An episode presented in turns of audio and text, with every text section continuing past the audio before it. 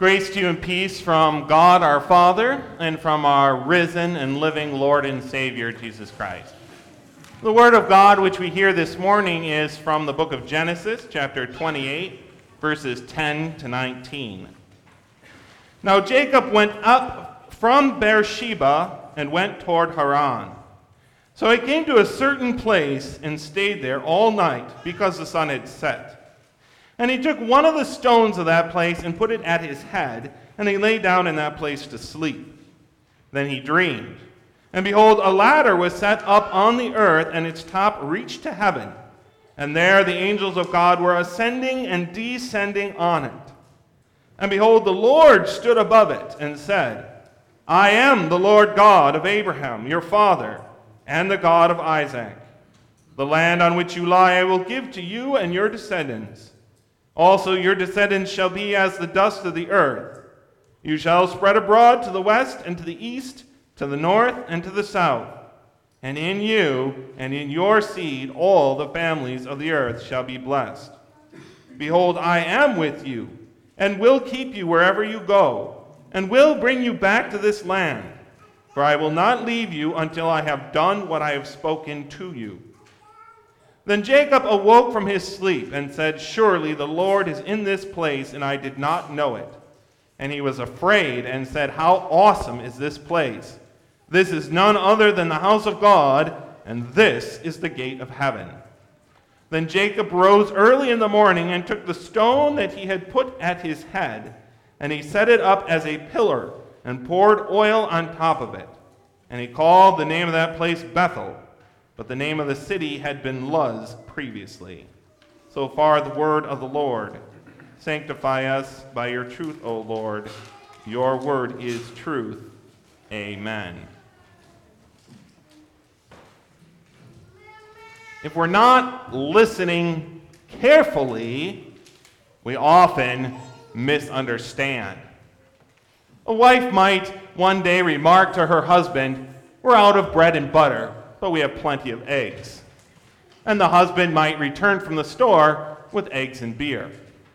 If you're not listening carefully, we often misunderstand. And it is clear in our text that Jacob misunderstood and was not listening carefully to the Lord. I will be with you, says the Lord. And what is Jacob's response? The Lord must be in this place? No. The Lord was with Jacob.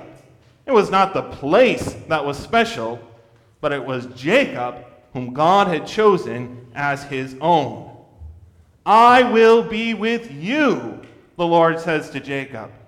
What a wonderful promise that is. What a comforting truth to know and to hear God's promise that he is with us everywhere we go. And yet it's a promise that Jacob missed because he was not listening to what the Lord said. The question is are we listening to the Lord's promise? At the beginning of our text, Jacob sees stairs ascending into heaven. And yes, they were stairs, not a ladder. I don't know how it got translated as ladder in the first place. But the Hebrew word is clearly ascending steps of stone, stairs, even though I put a ladder on the front of your bulletin because it was the best picture I could find. Stairs going up, and the Lord standing on top. Why is the Lord standing on top of the stairs? The normal, natural assumption of our sinful nature is always to assume that the Lord is standing on top of the stairs because he is calling us to come up to Him. That's the normal, natural assumption of our sinful nature. But if we try to ascend those stairs, we find out very quickly that we, like Jacob, were not listening. God says very clearly, I will be with you. He does not call Jacob to ascend the stairs, but he makes it clear that the stairs are there so that he can come down to be with Jacob and with us. I, will, I am with you. I will be with you wherever you go. I will not leave you. Nowhere in our text does God command Jacob to come up the stairs, nor does he ever give Jacob a single command. There is not a single thing that Jacob needs to do in order to, for God to fulfill his promises. God does not say, if you believe, or if you come back, or if you do this, or if you do that.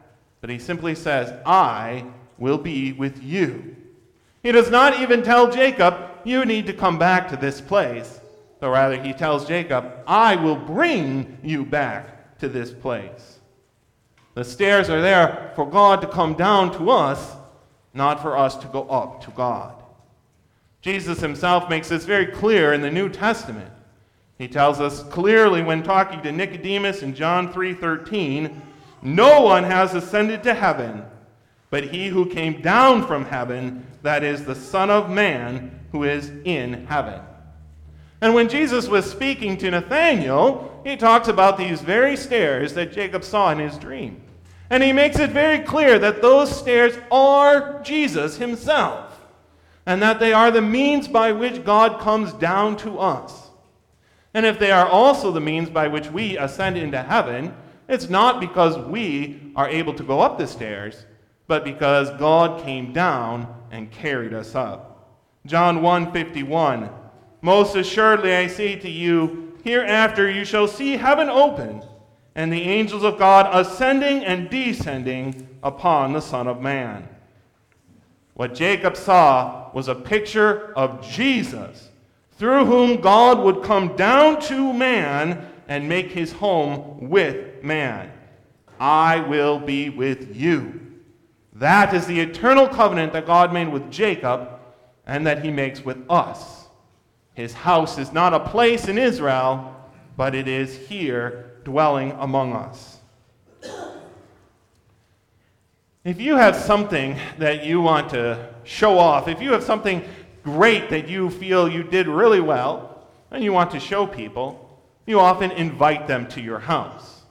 Come and see. Come and see the really cool model train that I set up in my basement. Come and see the pool that I built in my backyard.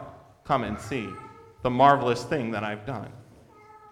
Yet once again, God, when He wants to show us His marvelous works, does not call us to come up the stairs, but He comes down and portrays and displays His marvelous works among us. The greatest mistake that we often make in life is to assume that when we've fallen into a pit of our own sin, it's up to us to find a way out, to make it back. The harder we try to make it out of the pit, the farther and deeper we dig ourselves in. And at some point, it's impressive just how deeply we can dig our own pit. However, we're going the wrong way.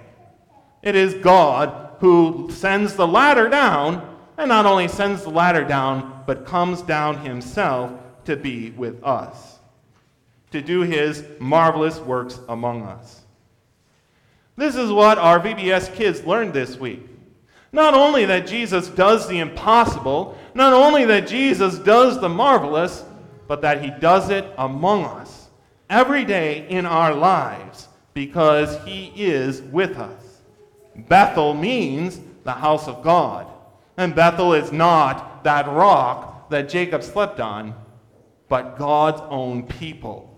The house of God is his people, and he lives with them and does the impossible in our lives. On day one of our VBS, the children learned how Jesus changed water into wine. And we learned from this that there is nothing too small for God. The marriage feast was out of wine, and we might think, well, that's not a problem to pray to God for. That's something that we have to fix ourselves. And yet, when they asked Jesus, he was happy to help. There is no problem too small that we cannot take it to God in prayer. On day two, Jesus walked on the sea. And not only did he walk on the sea, but he called Peter to come out of the boat and walk with him. We learn that when we are walking with Jesus, or rather, Jesus is walking with us because he comes down to us, we can walk right through the storms and the waves of this life without being bothered or troubled by them because Jesus is with us and he does the impossible. On day three, Jesus raised Jairus' daughter.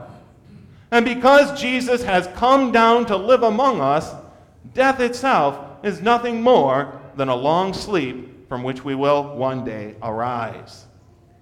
On day four, Jesus rose himself from the dead and showed himself to his apostles, proving that there is nothing that is going to stop Jesus from being with his people.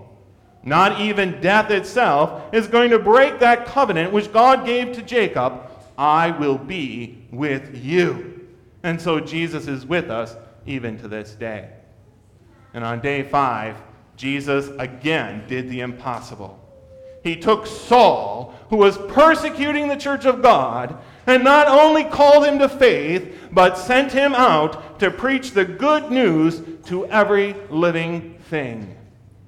And God does that same impossible thing in our lives as well, bringing us out of that pit of our own sin, making us His children, promising to be with us, and even opening our mouths to proclaim the impossible, marvelous things which God has done in our lives. And Remy Goals did a very good job of being Paul and going around to all the people proclaiming Jesus is risen from the dead. We pray that Jesus would give us that same energy in our lives as well. All of these impossible things and so many more Jesus does in our lives each and every day because we are the host of God, because he has come down to be with us. When Jacob wakes up and mistakenly thinks that there is something special about this place, this plot of land, that God's house is here in this location, how does he react? He says, How awesome is this place! This is none other than the house of God, and this is the gate of heaven. He is amazed. He is humbled. He is astounded that God should choose to dwell in this place. How much more astounded would he have been if he had understood correctly that it was not that place where God dwells, but with him? How much more amazing is it when we understand that God dwells in our hearts? When Jacob thought that there was something special about that place, he built an altar. When Moses was confronted by the burning bush, he was told to take off his sandals because this is holy ground. In the Old Testament, no one, except for the high priest, was allowed to enter the Holy of Holies because they were coming into the presence of God. And no one, not even the high priest, was allowed to touch the Ark of the Covenant, which was the seat of God, or they would die. All of this teaches us that God is separate from sin and that that which has been sanctified and set apart as the house of God should not be defiled by sin. We ourselves instinctively know that we should not goof off or play around in the sanctuary, in the church, especially up near the altar, which is the house of God. How much more true is that when we understand correctly that the house of God is not a building, but our own hearts. If places and objects ought to be reverenced and kept from defilement, how much more ought our own lives and body ought to be honored as the home of God? And yet we so often defile ourselves with sin. Paul, speaking of this very thing, tells us in 1 Corinthians 6 19 to 20 Do you not know that your body is the temple of the Holy Spirit, who is in you, whom you have from God? And you are not your own, for you were bought at a price. Therefore, glorify God in your body and in your spirit, which belong to God.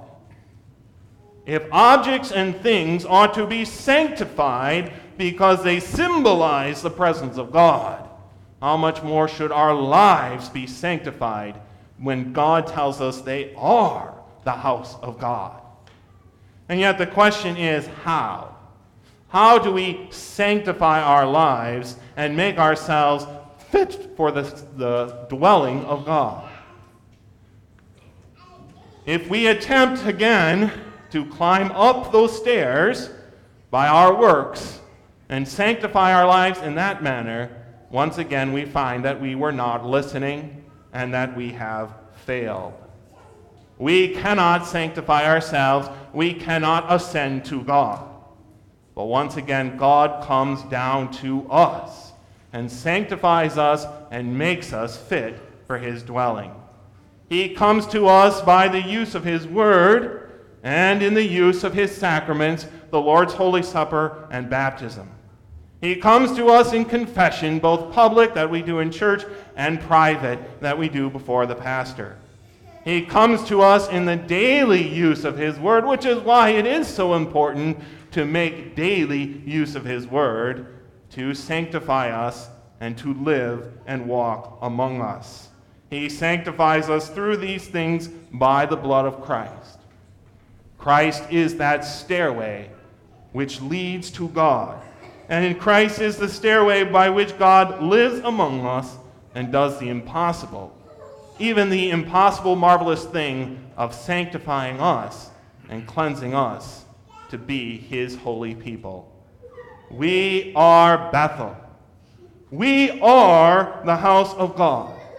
And because Jesus lives with us, he does the impossible in our lives each and every day. Amen.